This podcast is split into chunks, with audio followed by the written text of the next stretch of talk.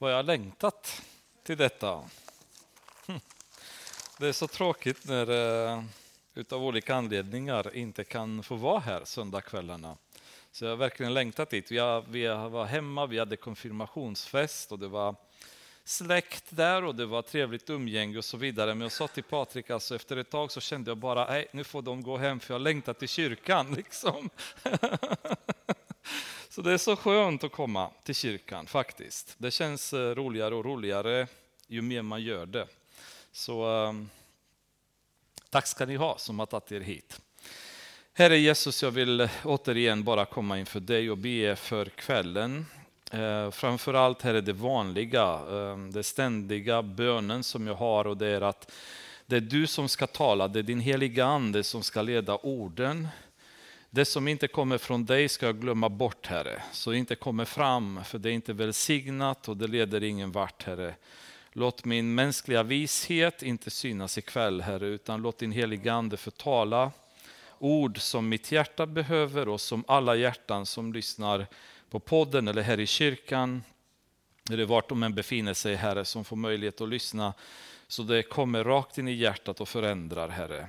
Jag vill be speciellt för alla som har tagit sig hit, Herre, en extra välsignelse, Herre. Eh, ge dem vingar av örn, Herre. Ge dem styrka, ge dem kraft, ge dem hälsa, ge dem dina välsignelser i överflöd, Herre. Välsigna dem för att de prioriterar dig, prioriterar ditt ord och vill mer av dig Jesus.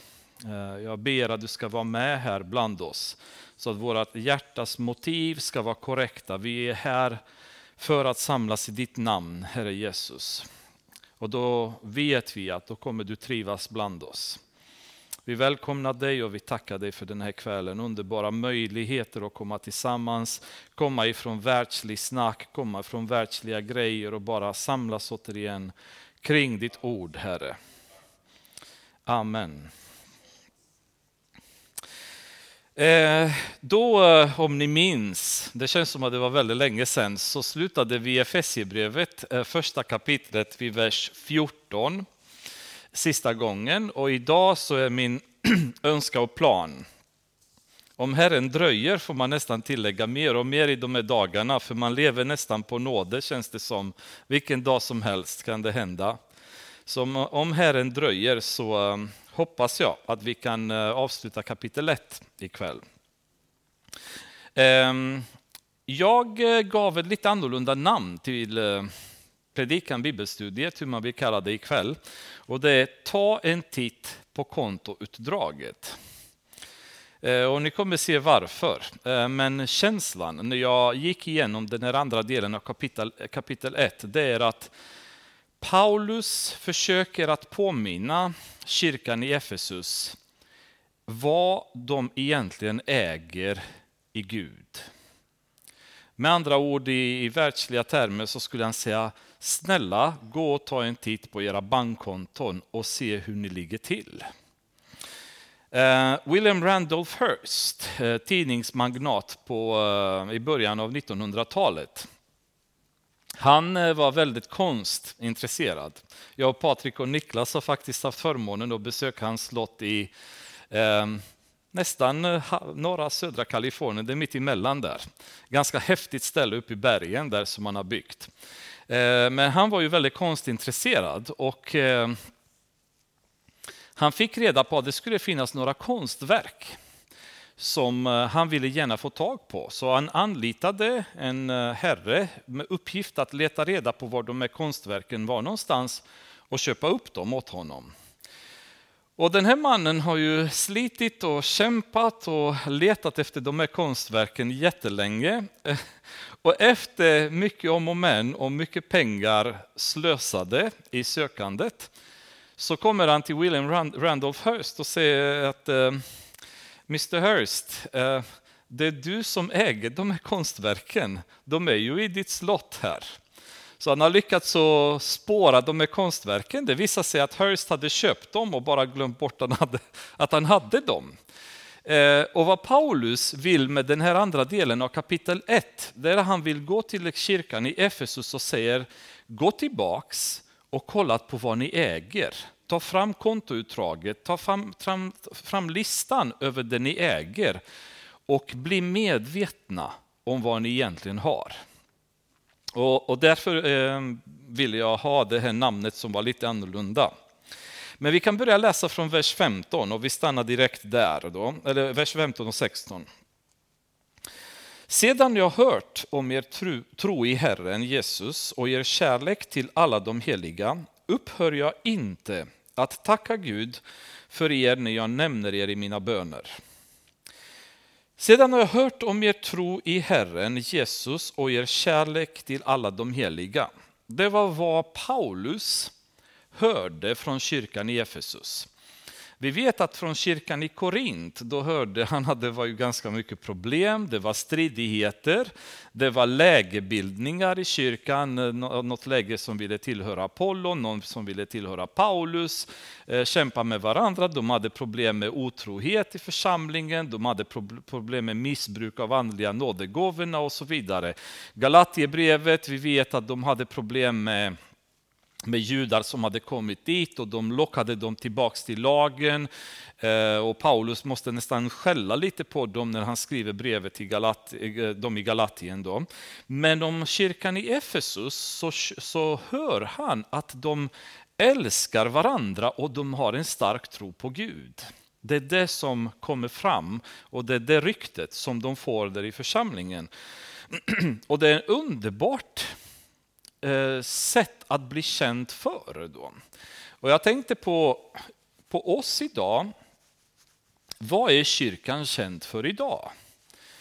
Och vi kan ju eh, verkligen komma ihåg diskussioner vi har haft med grannar, med vänner. Hur uppfattar de församlingen? Vad ser de i församlingen idag? Vad ser de kristna? En av mina grannar berättade en gång att hans uppfattning om Pingstkyrkan var att alla hade fina bilar. Alla som var med i Pingstkyrkan hade fina bilar tyckte han. Så var man kristen då hade man fina bilar eh, i deras sätt att se på oss. Då. Andra uppfattar kristna som fanatiker. De, eh, de går till kyrkan varje dag, de lever sina eh, inrutinerade liv och det är lite märkligt. Det måste vara fanatiska människor, någon slags talibaner om man ska citera Gudrun Schyman då när hon pratade om kristna i Sverige. Då. Andra ser kristna som abortmotståndare. Det är det vi är kända för.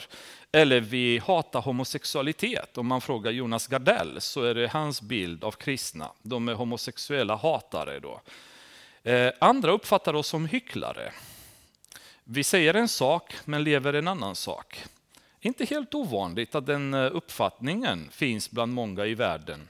I Rumänien när jag var där så hade jag en väldigt eh, Ehm, så att säga, grotesk bild av vad kristna pastorer har skaffat sig för rykte i Rumänien, där det är korrupta och, och pengar törstiga. Alltså väldigt många pastorer äger enormt stora hus, de äger flera bilar, väldigt, väldigt dyra bilar och så vidare.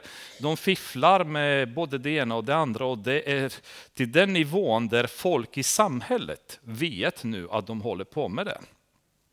Och de, är bara, de betraktas bara som fifflare och korrupta. Så vad är egentligen den bild som kännetecknar, kännetecknar oss? Men om vi går till och med lite längre än så. Vet folk överhuvudtaget att vi är kristna? Eller lever vi vår kristna tro så pass anonymt i samhället så våra grannar, vänner eller folk i samhället skulle få sig en chock om en dag vi skulle säga att ja, men jag är med i Pingstkyrkan. Hur lever vi våra liv i vår relation med Gud? Försöker vi att ligga så att säga, under radarn när det gäller samhället, när det gäller världen? Eller får världen se att vi är kristna? Och dessutom jag citerade här, det är till viss del vissa grejer som är goda. Vi ska vara abortmotståndare, vi ska inte tolerera homosexualitet i våra församlingar. Vi ska inte tolerera otrohet i våra kyrkor, vi ska inte tolerera samboförhållanden etc. etc. Men dessa är inte grejer som ska karaktärisera oss eller göra oss kända ute i samhället. Det finns en enda grej som egentligen Jesus säger kännetecknar oss som kristna. Och vi kan öppna i Johannes evangeliet kapitel 13. Och det är en vers som ni säkert känner till och gissar var jag landar. Kapitel 13, vers 35. Ingvar kommer vara snabbare än mig nu, för nu har han Bibeln i telefonen har han sagt till mig. Så nu hinner jag, hinner jag inte komma dit så snabbt. Ja, det, det är bra. Det är bra. Eh, jag har det i telefonen också, men jag trivs inte med det. Jag älskar den här boken när man hör bladen. Johannes 13, vers 35 är Jesus beskrivning. Och han säger väldigt enkelt, om ni har kärlek till varandra skall alla förstå att ni är mina lärjungar. Det finns en enda grej som är värd i Jesu ögon för oss att bli kända för och det är vår kärlek till varandra. Sen säger Jesus på ett annat ställe att den som säger att han älskar sin bror men inte älskar Gud, han ljuger. Det vill säga att de två är, är sammankopplade, eh, så att vi kan inte älska varandra om vi inte älskar Herren och vi kan inte säga att vi älskar Herren om vi inte älskar varandra. Så kärleken till Gud och kärleken till varandra är det som karaktäriserar den kristna församlingen. Inte um, stormiga predikningar, inte marscher mot abort, inte vårt stöd till Israel, inte vår hat gentemot homosexualitet etc. Alla dessa som jag tycker är bra grejer om vi är för eller emot. Då. Men det är inte det som ska karaktärisera oss, utan det som världen ska se när de ser på oss är människor som älskar varandra och älskar Gud på ett utomordentligt sätt. Jesus säger det bara då folk kommer veta att ni är mina lärjungar. Innan dess betyder det ingenting. Det kan vara bara vissa små tecken och eh, vissa identitetsdrag och så vidare som världen kan se, men ingenting som karaktäriserar oss eller kan på något sätt förändra världens åsikt eh, kring frälsning eller deras behov av en relation med Gud. Men när de ser den kärlek som flödar i församlingen, det är då världen känner behovet av att vara med, därför att de har inget sånt. De ser inte äkta kärlek, de ser perversiteter och de ser förvridnade bilder av vad kärlek är. De har aldrig upplevt den äkta så kallade agape-kärleken, villkorslösa kärleken, där vi älskar varandra oavsett och vi älskar Gud oavsett. Passionerat dessutom. Och det är ju um, det är ju den längtan som jag har för min egen del, och jag har sagt det tidigare, min, ett hinder för mig många gånger att vara effektiv för Gud, det är att jag inte älskar människor tillräckligt mycket. Um, när man pr pratar om, med andra människor om Gud, så många gånger medan jag pratar så analyserar jag mig själv under talet. Och besviket nog inser jag allt som oftast att jag bryr mig inte riktigt om den människan jag pratar med. Jag känner en andlig vilja att övertyga dem om någonting som jag tror är rätt. Men det gör en politiker också. Det gör en annan människa också som har olika åsikter om saker och ting. Det enda som kan ge resultat, det är när jag få ha en kärlek för den personen jag snackar med, så att den personen får se mitt hjärta bulta och vibrera för henne när jag pratar med henne, för att kunna få igenom Guds budskap. För att det är med kärleken, det är Guds godhet som leder folk till eh, till, om, till, till, till frälsning. Det är när de får stå ansikte mot ansikte med en människa som villkorslöst och passionerat älskar dem och verkligen bryr sig om dem. Då får, får de bilden av Jesus. Därför att det är så han är. Då representerar jag Jesus för dem. De kan inte se Jesus, de kan inte uppfatta honom. De har inte ens en aning kanske om vem Jesus är i den stunden. Men genom att se mig flöda över av kärlek för dem, då ser de Jesus genom mig. Då ser de hans avbild och blir till slut övertygade om att det här är någonting jag vill ha. Och det är ju verkligen en, en bön som jag har för min egen del många gånger. Jag vill ha den där kärleken för er i församlingen, att bli glad, att bli entusiastisk när jag ser er, men jag vill också kunna älska mina grannar, vänner, allmänt folk som jag sitter någonstans på en vändplats med och inleda direkt ett samtal därför att mitt hjärta brinner för den människan. Och inte bara vara en tråkig person som rabblar upp saker man har lärt sig i kyrkan, utan att det ska vara kraft och det ska vara kärlek i det jag säger. Och Det är väldigt tråkigt när man pratar med en människa och man hör sitt, e- sina egna ord, hur fruktansvärt tomma de låter, medan man pratar med den personen. Man, man har inte en smörjelse, man har inte anden i talet och hjärtat är kallt. Och den personen känner det. Folk behöver inte det. Det har de redan.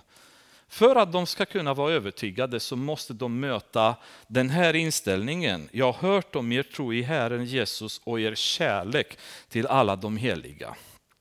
Eh, och hur kärleken manifesterade sig, det vet vi inte. Men det var uppenbarligen så pass eh, tydligt så att ryktet gick vidare och folk visste att de älskade varandra.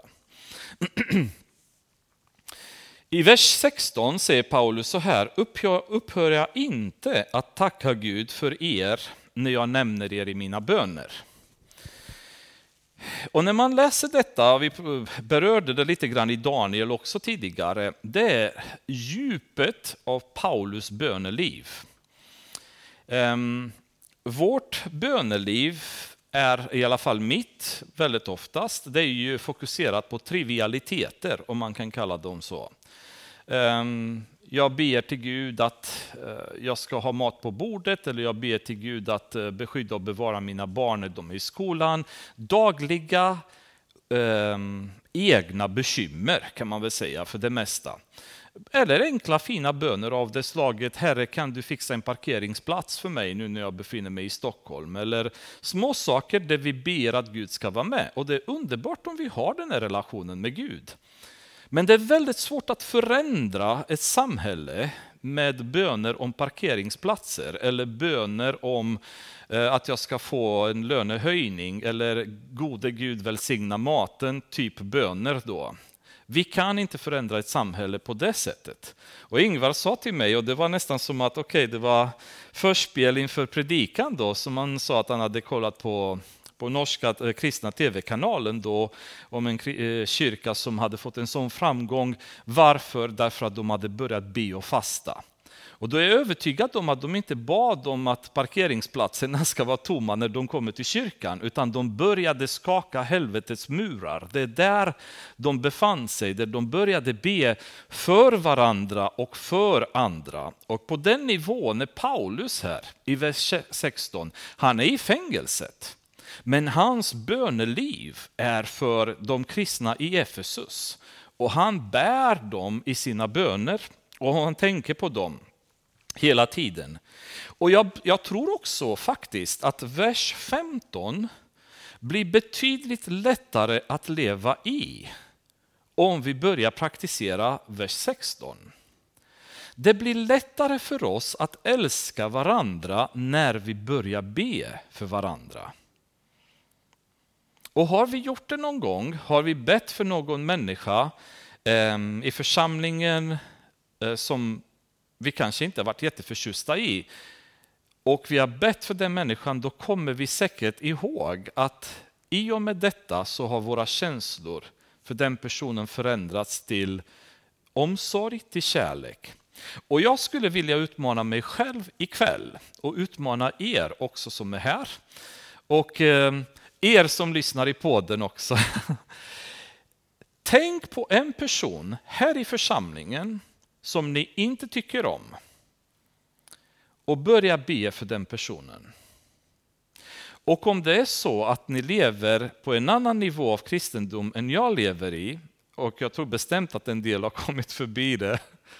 Om det är så att det finns en person här i församlingen som inte nödvändigtvis ni inte tycker om, men som ni inte speciellt bryr er om. Eller inte lägger någon särskild uppmärksamhet på. Vet inte så mycket om den personen.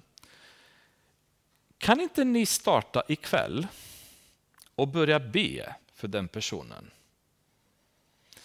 Och be och be. Och låt oss få se om vi kan få kärlek för varandra på det sättet. Därför att jag vet att det funkar. Jag har gjort det förr, men sen har jag blivit slapp. Och idag kan jag konstatera, eller kan kasta en ful blick gentemot en person i församlingen som jag inte tycker så mycket om, eller som tycker beter sig konstigt, eller att som kommer för sällan till kyrkan och undrar vad de lever, vilket slags liv de har med Gud och så vidare. Men inte gnuggar jag knäna för den personen. Hur kan jag älska dem? Om jag inte ens bryr mig om dem? Om jag inte ens frågar hur de har det, om jag inte ens försöker att spendera någon tid och höra hur de här människorna mår. Och inte ens bry mig om att, att säga en bön för dem. Men om vårt böneliv också är så handikappat som det är tyvärr i många fall, det är att vi hinner inte ens säga böner till oss själva, alltså för oss själva. Eh, för mina egna parkeringsplatser, om man säger så, för min egen familj. Och därför bryr jag mig inte om någon annan i församlingen, för jag hinner ju knappt ens med mig själv. Och vad Paulus ger här, det är exemplet för hur egentligen vi ska leva, börja flytta fokus från oss själva till andra. Därför att vi vet att när vi söker först Guds rike, allt annat kommer vi att få. Våra parkeringsplatser kommer mirakulöst bli tomma, våra sjukdomar kanske kommer mirakulöst bli botade, våra familjeproblem kanske kommer lösas. Eh, våra eh, relationsproblem som vi kanske har inom våra familjer kommer lösas. Eh, äktenskap som håller på att bryta isär kanske kommer hitta tillbaka, etc. etc. Läkedom kan komma i våra liv när vårt fokus börjar flyttas på andra och deras problem och vilja bära deras bördor. En amerikansk eh, herre som var i Kina, jag vet inte om han var missionär eller vad han nu var, han eh, var på något ställe och då var det några kinesiska barn som spelade fotboll eller lekte eller vad de nu gjorde, men Ehm, en kille bar en annan kille på ryggen och han sprang med honom och försökte att leka med honom på ryggen. Och då säger den här mannen till honom att det var ju, det var ju hemskt vad, vad tufft det här ser ut för dig att bära en sån, eh, sån stor börda eller människa, vad han nu sa till honom. Och killen svarar så här, nej, nej, det, det här är ingen börda, det är min bror. Eh, och, och det, det, slog så mycket den här mannen, just den här bilden av att när jag bär min bror på ryggen, då är det inte tungt längre. Eh, då, då, är det roligt, då är det glad att jag kan bära honom och, och, glädjen av att bära hans börda är så stor så jag känner inte att hans börda är en börda. Och det, när, man, när jag läste det här då kände jag bara, vad långt ifrån den nivå där jag befinner mig där jag är så ointresserad till och med att bära någon annans börda. Jag är inte ens intresserad av att veta vad de har för bördor, kände jag.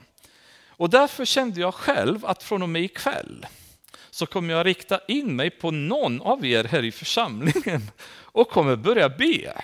Därför att jag känner att det finns bara ett sätt för oss att kunna komma till denna nivå av kärlek och börja be för varandra. Be och be och be. Vi kommer se garanterat att när vi gör det så kommer kärleken börja strömma in i våra liv. Intresset för varandra kommer in i våra liv. Glädjen av att se varandra. Vi kommer ha en annan gnista i ögonen när vi ser varandra. Och, mm, och jag, när jag satt här i bänken och, och var med ryggen mot er och så hörde jag folk prata jag bara kände glädje. Jag bara kände vad härligt att höra rösterna i församlingen. Eh, kanske var det också för att jag längtat så mycket dit, hit ikväll, men, det, men jag kände den glädjen vill jag ha permanent. Jag vill inte rynka på näsan när jag träffar någon i församlingen, jag vill bara känna glädje och kunna vara glad och kunna träffa någon i församlingen. Och verkligen utmanar er. Eh, ta detta på allvar. Um, sikta in er på en person, sikta in er på fler personer om ni så vill. Men är det för jobbigt att börja med fler, börja med en. Om ni inte tycker om en person, börja be. Om ni inte bryr er om person, personen, börja be.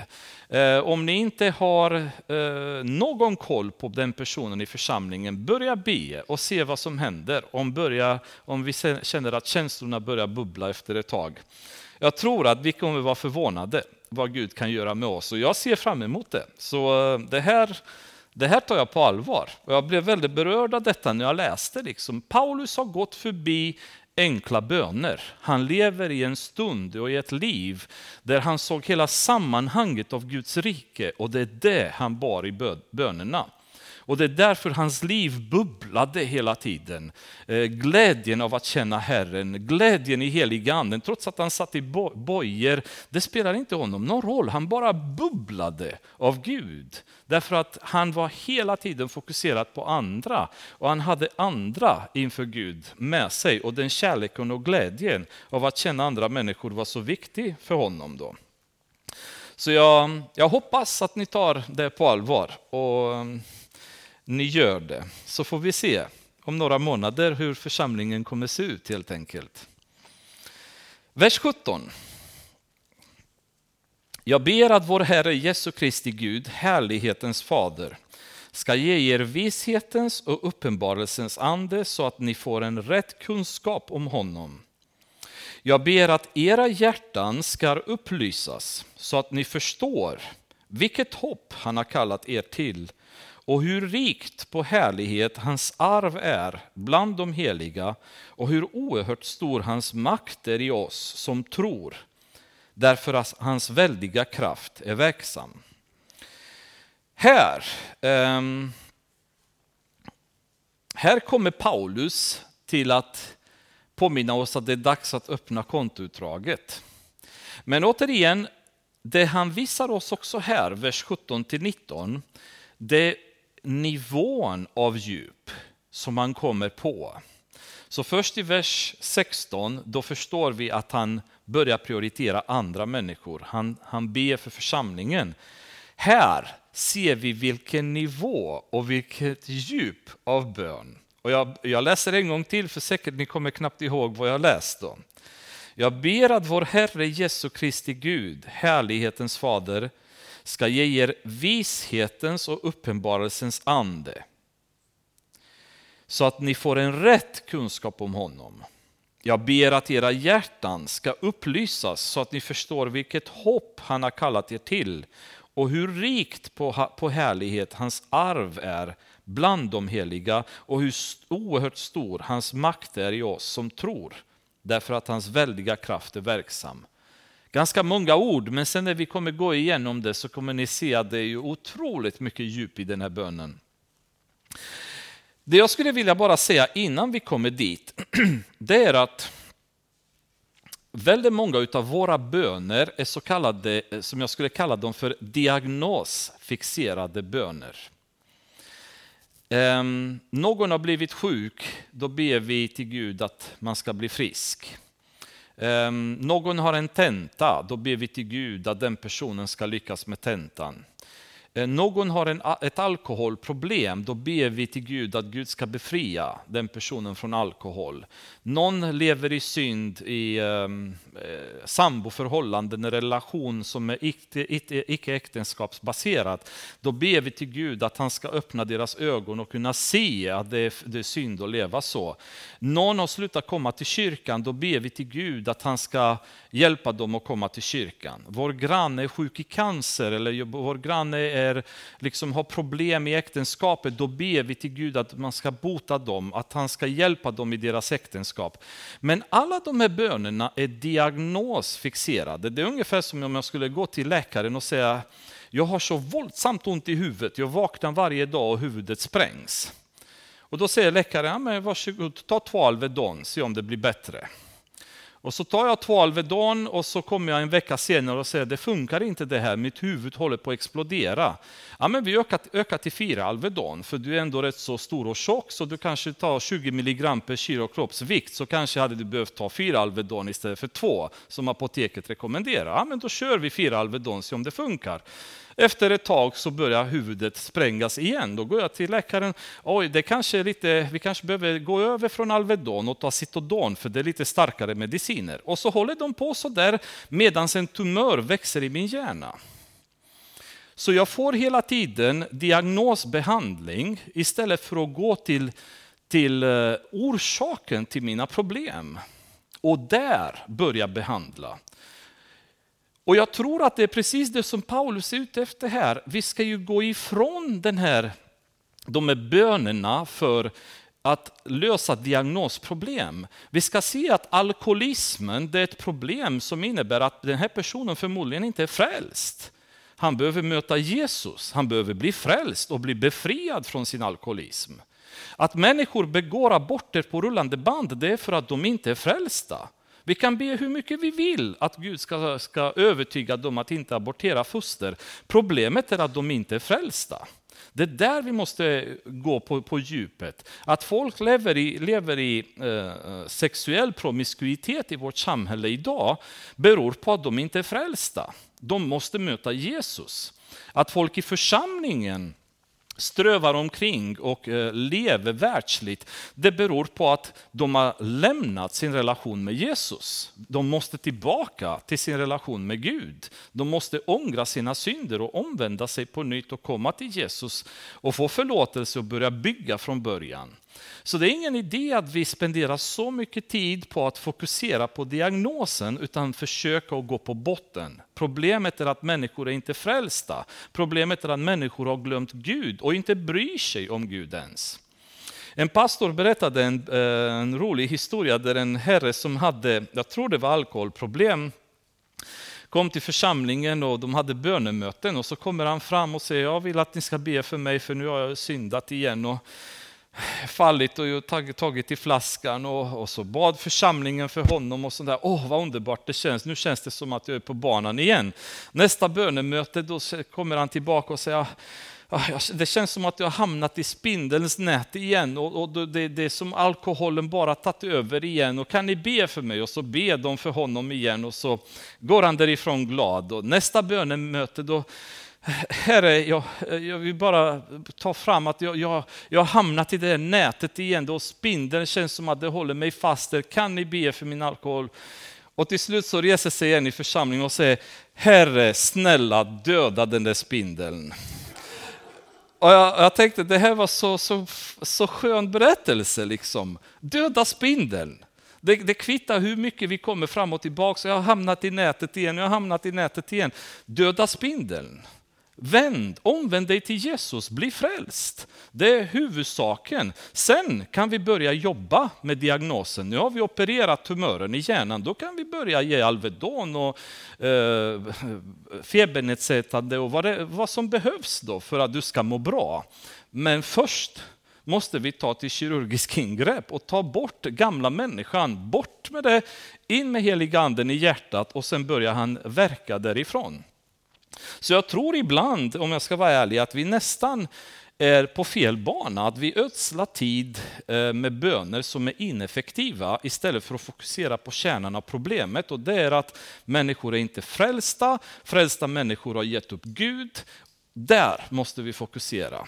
Där måste vi börja och där måste vi lägga tid i bön. Sen kan vi börja titta på små problem och parkeringsplatserna igen och ta dem inför Gud. För han är vår far och vi kan prata med honom om precis vad som helst. Ingen bön är värdelös på det sättet, men vi kan ägna tiden till att lösa problemen först. Då.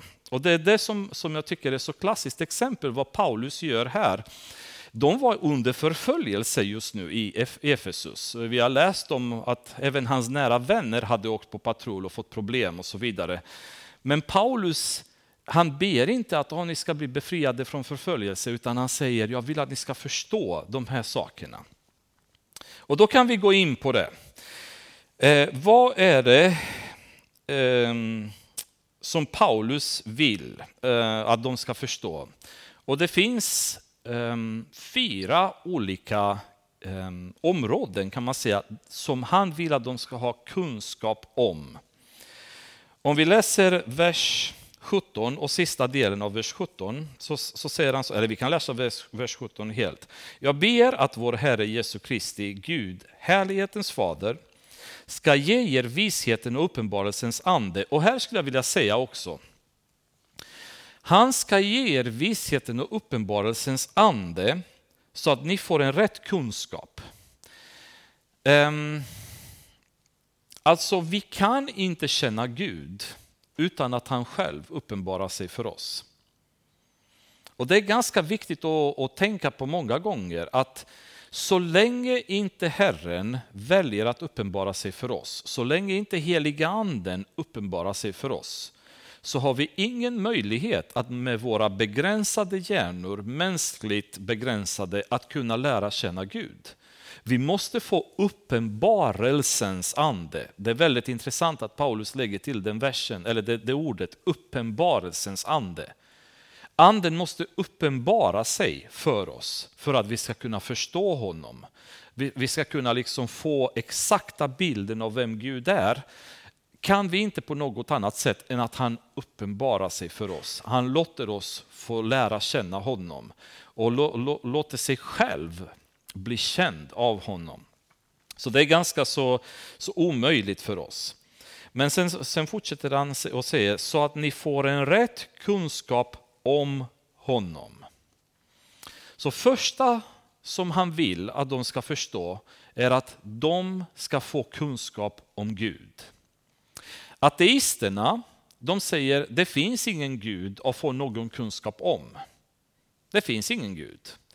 Agnostikerna säger om det finns en Gud så kan vi ändå inte lära känna honom. Det är omöjligt. Vi kan inte lära känna Gud. Men Jesus säger detta är evigt liv, att de känner dig, den enda sanne guden och den som du har sänt, Jesus Kristus, i Johannes 17.3. Ateisterna säger det går inte, det finns ingen Gud. Agnostikerna säger det går inte, även om det skulle finnas någon Gud. Men Jesus säger, jo då, det går. Och den enda, det enda sättet att de ska, ska få evigt liv, det är att de lär känna dig. Utan att lära känna Gud så kan man inte få evigt liv, säger Jesus. Och det är ganska så häftigt att han redan tid, tidigt markerar detta. För att kunna få frälsning så gäller det att man lär känna Gud. Då. Eh, Paulus själv har mött Jesus, så han vet ur egen erfarenhet att Jesus är på riktigt. Det är ingen saga, det är ingen berättelse, oavsett hur mycket andra väljer att inte tro. Men faktum är att människorna vet att Gud finns. På ett annat ställe i Bibeln så står det det finns ingen ursäkt för dem därför att Gud har satt kunskapen om honom sedan världens begynnelse i deras samvete. Sedan människan var född så har genetiskt behovet och kunskapen om att Gud finns följts in i, i människan. Så att en människa ska stå och säga att jag tror inte att Gud finns, jag har inte hört, jag har inte sett. Yuri Gagarin sa jag var uppe i rymden, jag såg, jag såg inte Gud där, därmed så finns han inte. Det är, ju, det är ju inte sant, utan vad Bibeln säger till oss det är att människorna väljer själva att vägra tro på Gud. Det är ett val de har. De vet att Gud finns, men de väljer att inte tro på honom och inte ha med honom att göra. Vi kan öppna Romarbrevet, första kapitlet.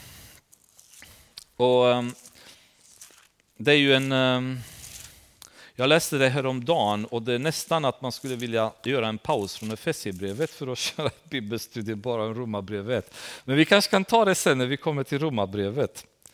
Ehm, vers 18 kan vi läsa först.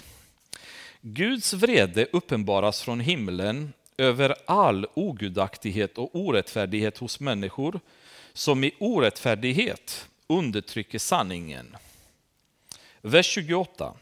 Och eftersom de inte ansåg det vara något värt att ha kunskap om Gud utlämnade Gud dem åt ett ovärdigt sinnelag så de gjorde sådant som är mot naturen.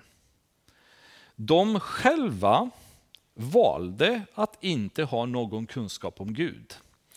Ehm, det kliar jätteså i fingrarna att läsa lite mer verser och jag ser att tiden är med mig så jag tror att vi, vi går tillbaka till vers 19 och håll i hatten för det här kapitlet, eh, den här biten är en beskrivning om var Sverige befinner sig idag. Ifall ni undrar hur vi ligger till, där har ni svaret. Guds vrede uppenbaras från himlen över all ogudaktighet och orättfärdighet hos människor som i orättfärdighet undertrycker sanningen. Det man kan veta om Gud är uppenbart bland dem. Gud har ju uppenbarat det för dem. Ända från världens skapelse ses och uppfattas hans osynliga egenskaper, hans eviga makt och gudomliga natur genom de verk som han har skapat Därför är de utan ursäkt. Fastän de kände till Gud prisade de honom inte som Gud eller tackade honom utan förblindades av sina falska föreställningar så att mörkret sänkte sig över deras oförståndiga hjärtan.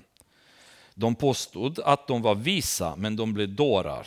De bytte ut den odödlige gudens härlighet mot bilder av dödliga människor och fåglar, fyrfotade djur och kräldjur. Därför utlämnade Gud dem så att de följde sina egna begär och bedrev allt slags otukt och förnedrade sina kroppar. De bytte ut Guds sanning mot lögnen och tog sig för att dyrka och tjäna det skapade istället för skaparen, han som är välsignad i evigheter. Amen. Därför utlämnade Gud dem till skamliga lidelser. Deras kvinnor bytte ut det naturliga umgänget mot det onaturliga. På samma sätt övergav männen det naturliga umgänget med kvinnan och upptändes av begär till varandra. Män bedrev otukt med män och fick själva ta det rättvisa straffet för sin förvillelse. Och eftersom de inte ansåg det vara något värt att ha kunskap om Gud utlämnade Gud dem åt ett ovärdigt sinnelag så de gjorde sådant som är mot naturen. De har blivit uppfyllda av all slags orättfärdighet ondska, girighet och elakhet. De är fulla av avund, mordlust, stridslystnad, svek och illvilja. De skvallrar och förtalar, de hatar Gud och brukar våld. De skrävlar och skryter och tänker ut allt ont. De lider inte sina föräldrar, är oförståndiga och trolösa, kärlekslösa och hjärtlösa. Sådant gör de fastän de mycket väl känner till Guds rättvisa dom, att de som handlar så är värda döden. Ja, de samtycker också till att andra gör det. Vilken beskrivning av Sverige idag. En beskrivning av Sverige idag, känner jag. Där människorna medvetet först som förmörkar Gud deras hjärta. Sen förmörkar han deras sinnen. Och det intressanta är när deras sinnen blir förmörkade, det är då homosexualiteten exploderar. Det är då lesbianismen och homosexualiteten kommer i verserna därefter. När inte bara hjärtat var förmörkat, utan när Gud säger nu är era synen borta, jag ska låta er bli galna. Och så fortsätter ni att leva därefter. Och då börjar orgien. Då håller de på med precis vad som helst. Och inte bara de gör det, men de uppmuntrar andra att göra det. De sitter i tv-sofforna idag och talar om för folk hur fantastiskt bra det är att skilja sig. Man ska inte behöva stå ut med varandra. Man bör ju skilja sig. Det är ju program på radion och tv där de talar om för människor hur vackert det är att leva i promiskuitet, att leva i synd. Inte bara de själva gör det, men nu uppmuntrar de alla andra att göra det. Och ondskan så bara sprider sig i alla dess groteska former. Och det började, säger Romarbrevet, med att de vägrade acceptera att Gud finns. Vi ska veta att vi alla lever i synd, vi alla syndar. Och enda anledningen till att vi inte får ta konsekvenserna av vår synd, det är Guds nåd. Den enda anledningen till att dömande attityder vi har mot varandra, ilska, våld, sexuell perversitet, eh, orättvisa, lögnaktigt levande, korruption. Enda anledning till att dessa inte slår tillbaks till oss och för, för, förtär våra liv, det är att Herren har nåd. Herren är god och han, inte bara att han förlåter oss, vilket han gör, vår, de som går och ber om förlåtelse förstås, de som tillhör honom. Men inte bara det, utan han stoppar också effekterna av de synder som vi begår. Med de här människorna däremot är det tvärtom. Där säger romabrevet att Gud har dratt sig tillbaka. Och han låter effekterna av de synder de lever i ha sin fulla gång. Deras huvuden blir fullständigt galna. Deras beteende blir fullständigt galet. Och därför sitter vi som kristna och ser på vissa tv-program, vi läser vissa tidningsartiklar, vi läser eh, eh, olika åsikter som folk har. Och vi förfäras över de idiotier som skrivs där och kan inte begripa hur i hela friden kan de säga något sånt. Och vi kan inte begripa detta därför att vårt sinne är fortfarande inte förmörkat. Vi tänker fortfarande rätt. Men de här människornas sinnen, de är förmörkade. Deras förmåga att se rätt och fel på det sättet är borta. Gud har lämnat dem helt och hållet i händerna på deras synd och låter effekterna av de synder de lever i tära sönder deras liv. De får vad de begär, med andra ord. Och Paulus bön för kyrkan i Efesus det är att jag vill att vissheten anden ska, lära, ska hjälpa er att lära känna Gud. Därför att genom att inte känna Gud så kan ni inte ha ett vettigt liv. Man ska ha i åtanke att människorna är skapade i Guds avbild. Genom att vi börjar lära känna Gud så börjar vi lära känna oss själva också. Vi börjar lära känna vår granne, vår nästa. Och då blir det lättare för oss att förstå människorna, att älska människorna. Så länge vi inte lär känna Gud så förstår vi ingenting. Och att känna Gud, det innebär mycket mer än bara veta att han finns. Det innebär att börja lära känna Guds tankar. Vad Gud tycker om, vad Gud vill med världen, vad Gud vill med mig. Hur han vill att jag ska leva. Varför han vill att jag gör det jag gör. Att vi förstår principerna bakom lagen. När Gud har sagt en sak, en sak i Bibeln, varför har han sagt det? Förstår vad som döljer sig bakom de verserna och hur Gud har en, en plan bakom allt det här som händer i världen, allt det här som händer i vårt liv, allt som händer i vår församling, så finns det Guds plan bakom och genom att lära känna honom så förstår vi hans hjärta. Vi förstår hur hans hjärta slår och då kan vi hänga med. Då kan vi vara en del av hans plan därför att då förstår vi varför Gud gör som han gör. Det blir inte ett språk vi inte begriper längre. Jag sa många gånger till folk när jag började skåda fåglar så var det som en hel ny värld som öppnades för mig. Där naturen började kommunicera med mig. När jag lärde mig stjärnhimlen och vara alla stjärnbilderna och hur planeterna rörde sig och så vidare. Så plötsligt blev, stjärn, då blev universum levande för mig därför att jag började tala dess språk.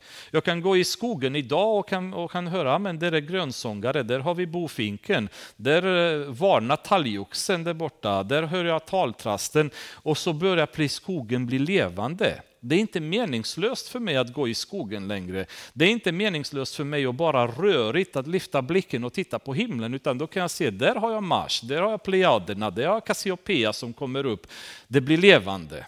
Genom att börja tala Guds språk, genom att börja komma in i Bibeln, genom att börja leva ett böneliv där vi börjar känna Gud, då blir Gud levande för oss. Då börjar vi prata ett språk som vi börjar förstå varandra. Han talar till oss, vi hör. Vi talar till honom, han hör, för synden är inte i vägen och blockerar våra böner som det kanske var tidigare. Och det är underbart, det är Paulus bön. När han sitter i kedjor så ber han för dem, jag vill att ni ska lära känna Gud. Jag vill att vissheten ande ska hjälpa er att lära känna Gud och förstå vem man är. Få rätt kunskap om honom, det var nummer ett. Jag ber att era hjärtan, vers 18, ska upplysas så att ni förstår vilket hopp han har kallat er till. Nummer två. Jag vill nu att ni ska förstå vilket hopp ni har i honom. Och vad, vad är vårt hopp eh, i, i Gud? Vad, vad är vårt hopp? Ja, det är inte så svårt för oss. Det är himlen. Det är det vi lever för, det är det vi längtar efter, det är det, är det vi väntar på. Det är himlen. Vi önskar komma dit. Vi vill komma dit. Och för kristna genom alla tider har himlen varit det som har drivit dem fram, det som har tagit dem genom förföljelsen, genom sjukdomar, genom tuffa tider. Det är ju hoppet om himlen. Och att himlen inte predikas i församlingar idag, det är ju skrämmande tycker jag. Att det inte är en permanent, ett permanent ämne i våra predikningar, i våra församlingar. Det ska vara himlen vår längtan att möta Jesus. Vi ska ha det hela tiden, i vad vi än gör, himlen är vårt hopp. Det är det vi lever för. Utan himlen så är vi hopplösa människor. Men på vägen till det här hoppet, det gör också att vi lever på ett visst sätt. Och längtan efter himlen hjälper oss att hålla oss rena, eh, för att börja med. Och vi kan öppna till första Johannes Eh, kapitel 2. Vi kan börja läsa vers 28. Första Johannes 2, 28, läser till 3 eh, och vers 3.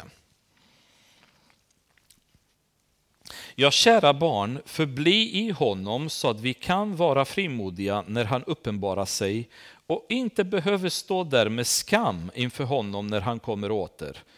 Om ni vet att han är rättfärdig, då inser ni också att var och en som gör det som är rätt är född av honom. Se vilken kärlek Fadern har skänkt oss, att vi får kallas Guds barn. Och det är vi också. Världen känner oss inte därför att den inte har lärt känna honom. Mina älskade, vi är nu Guds barn och vad vi ska bli är ännu inte uppenbarat. Men vi vet att när han uppenbaras kommer vi att bli lika honom, ty då får vi se honom sådan han är. Med andra ord säger Johannes, i väntan på att han ska komma, låt oss få rena oss. Låt oss få bli mer och mer lik honom i väntan på att han ska komma. Det är ju en, en uppmuntran och det, det känns ju naturligt. Om jag är en brud som väntar på att brudgummen ska komma, Eh, så kan jag i alla fall se till att skaffa mig klänning och göra mig i ordning så att jag är klar för när han kommer. Det blir det naturliga när längtan finns där på riktigt. Och att vi som kristna inte gör detta, att vi håller på med massa andra aktiviteter. Vi bygger upp ett starkt liv här på jorden med allting vi behöver och, och så vidare. Och vårt fokus är hela tiden på här och nu och inte på då när vi möter vår brudgum. Det betyder att vi måste kalibrera om lite grann vårt tänk. Och där får vi hjälpas åt med i församlingen genom bibelstudier, predikningar, uppmuntran till varandra att ha himlen hela tiden levande bland oss. För det hjälper oss att leva heligare. Eh, det hjälper oss att komma ihåg att Jesus kan komma i natt och jag kan inte se ut som jag gör. Jag kan inte leva i synd. Jag kan inte ha grejer i mitt hem som är ogudaktiga. Jag kan inte lyssna på den, den bedrövliga musiken jag lyssnar på idag eller se på de program jag ser på idag. Eller tycka min, eh, ha, ha gillande för de saker som jag gillar idag. När brudgummen kommer imorgon och ser mig förorenad och smutsig. Jag kanske behöver börja göra mig ren och förbereda mig. Men ibland så glömmer vi bort att Jesus kommer tillbaka.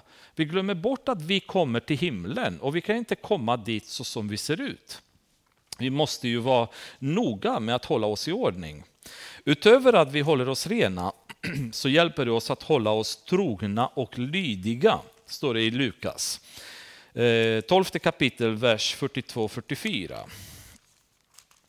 Trogna och lydiga kan vi ha. Eh, 12 kapitel 42 och 44.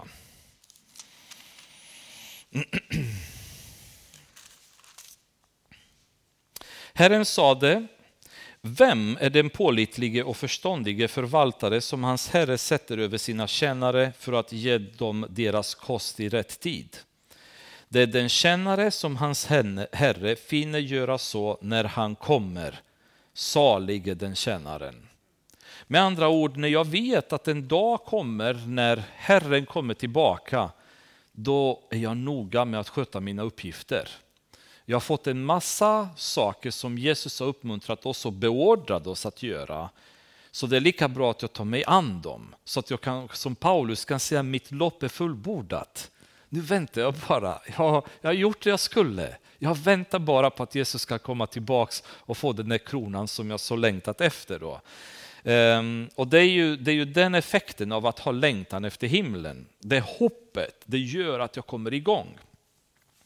Uh, lite, lite drygt en månad innan han skulle dö, Jean-Paul Sartre, jag vet inte om ni är bevandrade kring honom, han var en ganska vidrig ateistisk filosof. Då. Ehm, och eh, när det närmade sig för honom att dö deklarerade han att han ville så mycket att stå emot den desperation som kom med vetskapen om att döden var på väg. Så att han uppmuntrade sig själv genom att säga, jag vet att jag kommer att dö med hopp. Så han bara rabblade för sig själv, jag vet att jag kommer att dö med hopp. Men en dag så tillade han, eh, ganska så full av sorg, men hopp kräver en grund. Det är det som är problemet. Hopp kräver en grund. Du kan inte ha hopp om du inte har en grund. Om du inte kan stå på något och hoppa för någonting så kan du inte ha ett hopp. Ehm, till skillnad från en som Jean-Paul Sartre och många som honom så har vi som kristna en grund att stå på. Kolossierbrevet Första kapitel, vers 27 säger så här. Kristus i er, härlighetens hopp. Kristus i oss. Det faktum att vi tillhör honom och han tillhör oss är den grunden som vi som kristna står på. Och därför så kan vi hoppas. Utan en grund så kan vi inte hoppas på någonting. Tvärtom, vi vet att utan Jesus så kan vi inte göra någonting. Vi får ingenting. Man kan säga att för en okristen människa är jorden det bästa utav himlen som man någonsin kommer se. För en kristen människa är jorden det sämsta utav helvetet vi någonsin kommer att se. Värre än så kommer det aldrig bli för oss. Men för de andra är det här det bästa de någonsin kommer att se. Och att de inte inser detta är för mig obegripligt. Att människor är så fokuserade hela tiden på den här jorden, på här och nu, Låt oss äta och dricka, sa epikurianerna, för att imorgon kanske dör vi och då kan vi lika gärna strunta i allt annat. Istället för att säga lyft blicken, som det står i Hebreerbrevet 2, 12 eh, kapitlet. Lyft blicken så som Jesus har gjort och sett på framtiden. Och det är det som ger oss hopp. Det är det som får dem att leva efter Guds vilja. Eh, det är inte här och nu vi lever för. Utan det är ju framtiden. Det är när vi kommer träffa Jesus och vi kommer till himlen. Och Paulus, det är hans bön när han ligger i kedja säger, jag ber att ni ska lära känna Gud. Och jag ber att ni ska lära känna hans hopp. Så ni förstår vad det innebär. För det gjorde han. Det är därför han kunde vara bubblande med glädje för att hans, hans sikt var hela tiden på himlen. Där levde han för, inte här. Här var bara en liten passé på väg till evigheten. En liten, liten stund av nöd och sorg och problem på väg till en evighet av glädje. Och fokuset för honom var hela tiden där. Nummer tre. Jag ber att era hjärtan ska upplysas så att ni förstår vilket hopp han har kallat er till och hur rikt på härlighet hans arv är bland de heliga. Väldigt intressant, den här tredje delen som man vill att de ska förstå. Först när jag läste den här versen så var jag lite ytterlig och då tänkte jag, nu pratar jag om Guds rikedomar, vad han kan göra för oss. Men sen ju mer jag tittade och seriösare analyserade versen så insåg jag att det pratar om hans arv. Inte om hans egendomar, utav hans arv i er. Så att ni förstår hur värdefulla ni är för Gud. Så att ni får kunskap om er position i honom. Väldigt intressant att han lägger till det här för att de i Efesus ska verkligen bli välsignade och begripa sin tro rätt. Så ville Paulus att de skulle förstå vilken position och vad de betyder för Gud. Vilken position de hade. För det är ju ändå så att var, varje produkt får ett värde, inte i sig, utan baserat på vad vi människor är beredda att betala för den produkten. Guldet i sig har inget värde om inte vi skulle vilja vara villiga att betala mycket pengar för det guldet. Ehm, om någon har sett en Picasso-målning, vare sig det var på tv, i någon tidning eller vad som helst, det är fullständigt miserabla målningar. Ehm, det är inget märkvärdigt, det, det, är ingenting. Det är bara massa fula färger, inte begripligt någonting. Kanske jag är tillräckligt okultiverad så jag inte förstår, men i mina ögon det är bedrövliga målningar. Men folk är beredda att betala multimiljonbelopp för en sån målning då blir den målningen plötsligt väldigt värdefullt. Jag skulle gärna vilja ha en om jag skulle få önska, så fula som de är. Men kan jag sälja dem för 20, 30, 40 miljoner dollar, inte, inget mig emot att äga en Picasso-målning då. Därför att då plötsligt blir den värdefull.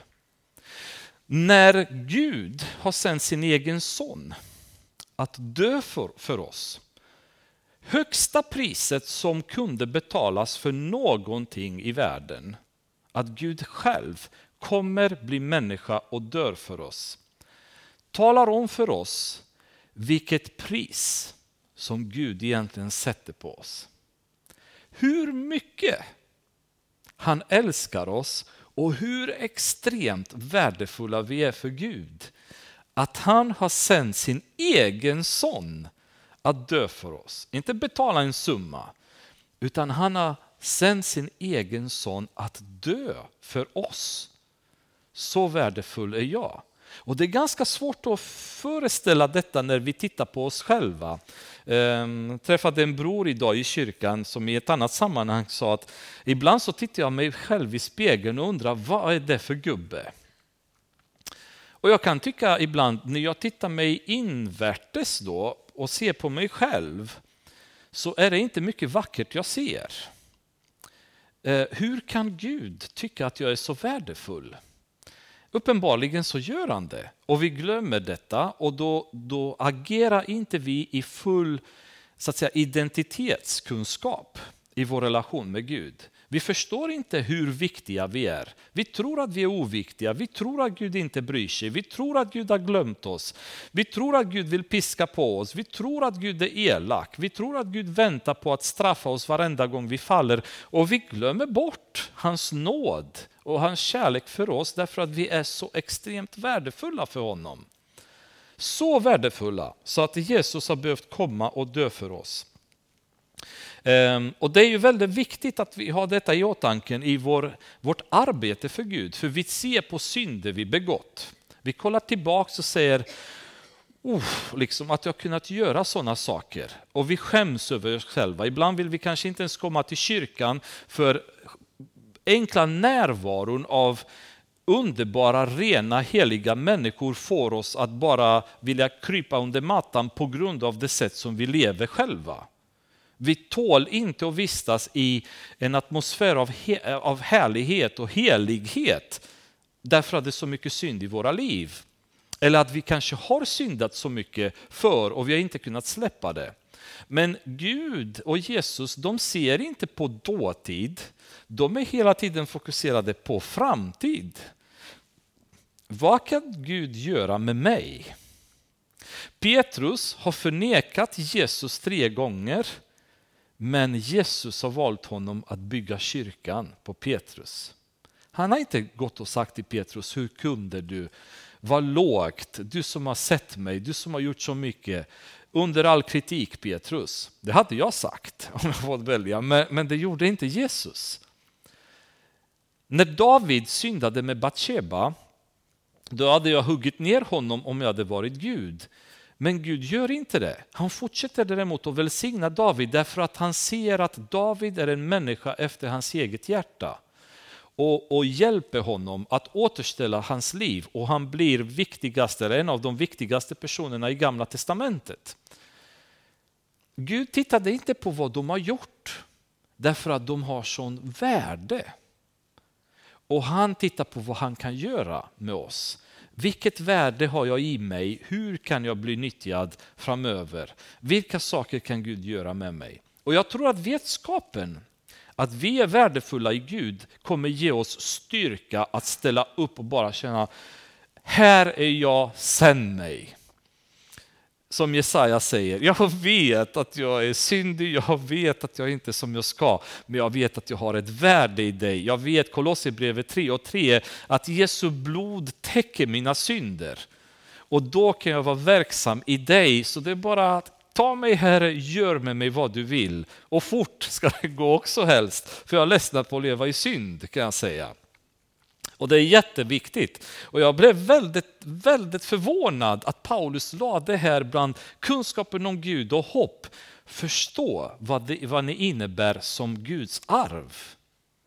Få kunskap om detta, säger han. Och sist, och hur oerhört stor hans makt är i oss som tror, därför att hans väldiga kraft är verksam.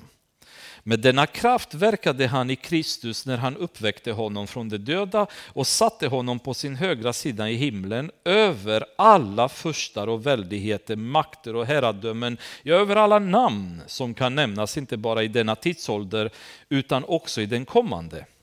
Allt lade han under hans fötter och honom som är huvud över allting gav han åt församlingen som är hans kropp, fullheten av honom som uppfyller allt i alla. Som sist så säger Paulus, jag vill att ni ska få kunskaper nu om Guds kraft. Nu när ni känner honom, nu när ni har fått hopp i honom och ni förstår vilket värde ni har, nu får ni veta vilken kraft ni kommer att ha bakom er. Och den kraft som man säger, som ni har bakom er, är samma kraft som har fått Jesus att uppstå.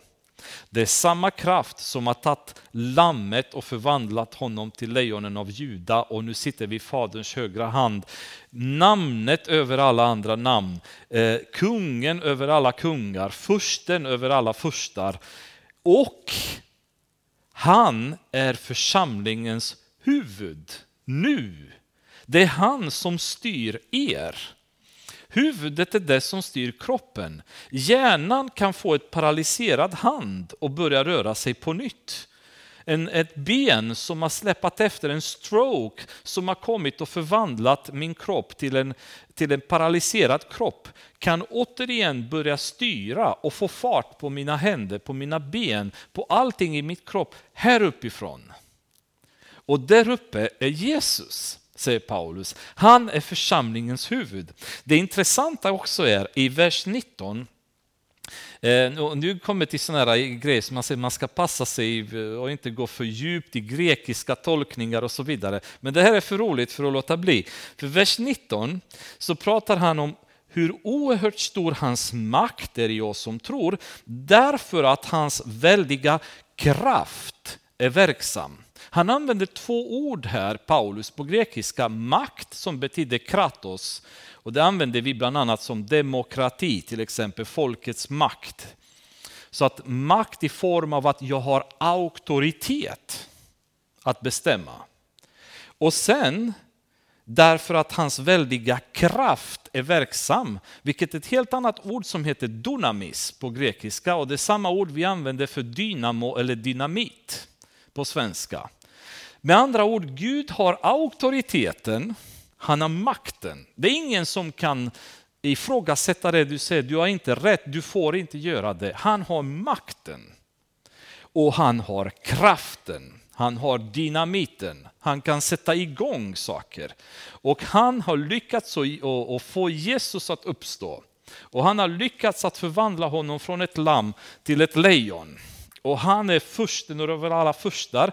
Och förresten så är han huvudet nu i församlingen och styr kyrkan på jorden. Och Guds kraft är verksam. Dynamiten är igång. Alltså när man vet detta, varför skulle jag överhuvudtaget vilja göra saken i egen kraft?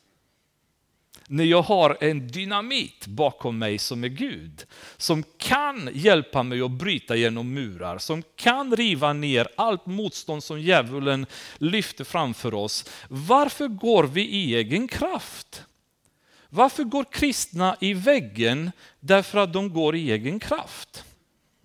Varför slutar pastorer på rullande band i församlingar? För att de orkar inte mer när vi har en dynamit bakom oss. Och den dynamiten måste vi ta till. För varenda gång i mitt liv när jag har gått i egen kraft så har jag misslyckats. Det går ju inte att slåss med djävulen på egen kraft. Det är, det är ett förlorat krig redan innan det börjar. Men om jag börjar bli medveten om den makt som Gud har, han har auktoritet över allt och alla. Han äger universum, han kan sträcka himlen, han kan göra precis vad, vad han vill. Han, vill för, han kan förändra historien, han kan få dagar att sluta, han kan få solen att inte komma upp, han kan stoppa regn, han kan lyfta eh, så att säga, döda från gravarna. Han kan göra precis vad han vill därför att han har auktoritet. Han äger allt detta. Det är hans. Han får göra precis som han vill. Och han har kraft att kunna slåss mot djävulen på ett sätt som ingen annan av oss kan. Så om vi som kristna nu blir medvetna om vår position, att jag tillhör Gud, jag är hans barn, jag är en del av Jesu kropp och han är huvudet. Då är det bara låt oss kavla upp ärmarna, liksom. det här blir match nu. Och dra, kanalisera vår församling och vår själ till Guds kraft. Så att vi får igång det här, så att vi får honom som verkar. Och det är också spännande därför att när, när Guds kraft börjar verka, då kan aldrig, aldrig vi ta oss äran, eller hur? För ibland så känns det som att vi vill göra saker själva för att se bra ut, för att bli kända. Eh, jag lyssnade häromdagen på en sån här eh, framgångsteolog då, som eh, är en av världens mest kända numera tv-predikant som ja, satt i en intervju och bara sa att ja, jag tycker det är helt fantastiskt att se liksom allt detta som har hänt och det, det är underbart. Och då kände jag bara när jag lyssnade, var är Gud liksom? Var är han? Varför ser jag dig? Varför hör jag dig skryta? Varför hör jag inte det Gud? Liksom. Jag vill se hans kraft, jag vill se hans makt, jag vill se hans namn prisas, jag vill se hans namn äras. Eh, då, då blir det liksom det den äran vi ger honom. Vi kan inte ta åt oss det som vi vet han har gjort, utan då är det hans kraft. Men denna vetskap över vad Paulus i alla fall vill lämna eh, till Efesiekyrkan. Förstå Gud, förstå ert hopp, förstå er position i Gud och förstå vilken kraft han har. Och med detta vill jag avsluta ikväll och vi kan bara be. Herre, vi tackar dig för den här biten av bara en, Eh, en bara underbar blick i vad du är för oss och vilka vi är för dig, Herre Jesus. Jag vill be för var och en av oss här ikväll, Herre, att efter ikväll, att våra liv ska bli förändrade. Att vi ska börja be för varandra, vi ska längta efter att älska varandra. Vi ska kanalisera Eh, vår energi in i din energi, Herre Jesus, så att du kommer strömma igenom oss och ge oss styrka. Låt oss få leva i det hopp att vi en dag kommer möta dig, Herre Jesus. Så att jorden förminskas i sin betydelse, så att världen och dess intressen och dess eh, lockelser blir så liten så det blir inte ens intressant för oss att titta åt det hållet, utan att blicken är riktad mot dig och himlen, Herre. Det ställe som vi vet övergår allt vårt förstånd, saker som ögat har aldrig sett och örat har aldrig hört, Herre. Och i hjärtat har det aldrig kommit upp till, Herre. Det är det vi ska längta efter, Jesus. Och framförallt den dag där vi kan möta dig. För Herre, jag skulle kunna lätt leva utan gator av guld om jag bara fick vara med dig hela tiden och se dig hela tiden Jesus. Det är inte gatorna av guld som lockar mig till himlen Jesus, utan det är du. Men allt annat som du har förberett för oss, som vi får där uppe, vi vet att du har gjort det till vårt bästa. Du är mästare på att skapa vackert, du är mästare på att göra allting rätt. Och jag är helt övertygad om, Herre, att vår, vår, vår hjärna kan inte begripa det du har gjort för oss. De underbara saker, Herre, som du har där. Men vi ser fram emot bröllopet, Herre, när vi som församling kommer möta dig, Jesus, som har älskat oss så oerhört mycket. För var vid dina fötter, Herre, och bara njuta av att vara i himlen. Ge oss styrka, ge oss vilja, ge oss eh, längtan efter dig och efter att få leva ett liv med dig Jesus. Amen.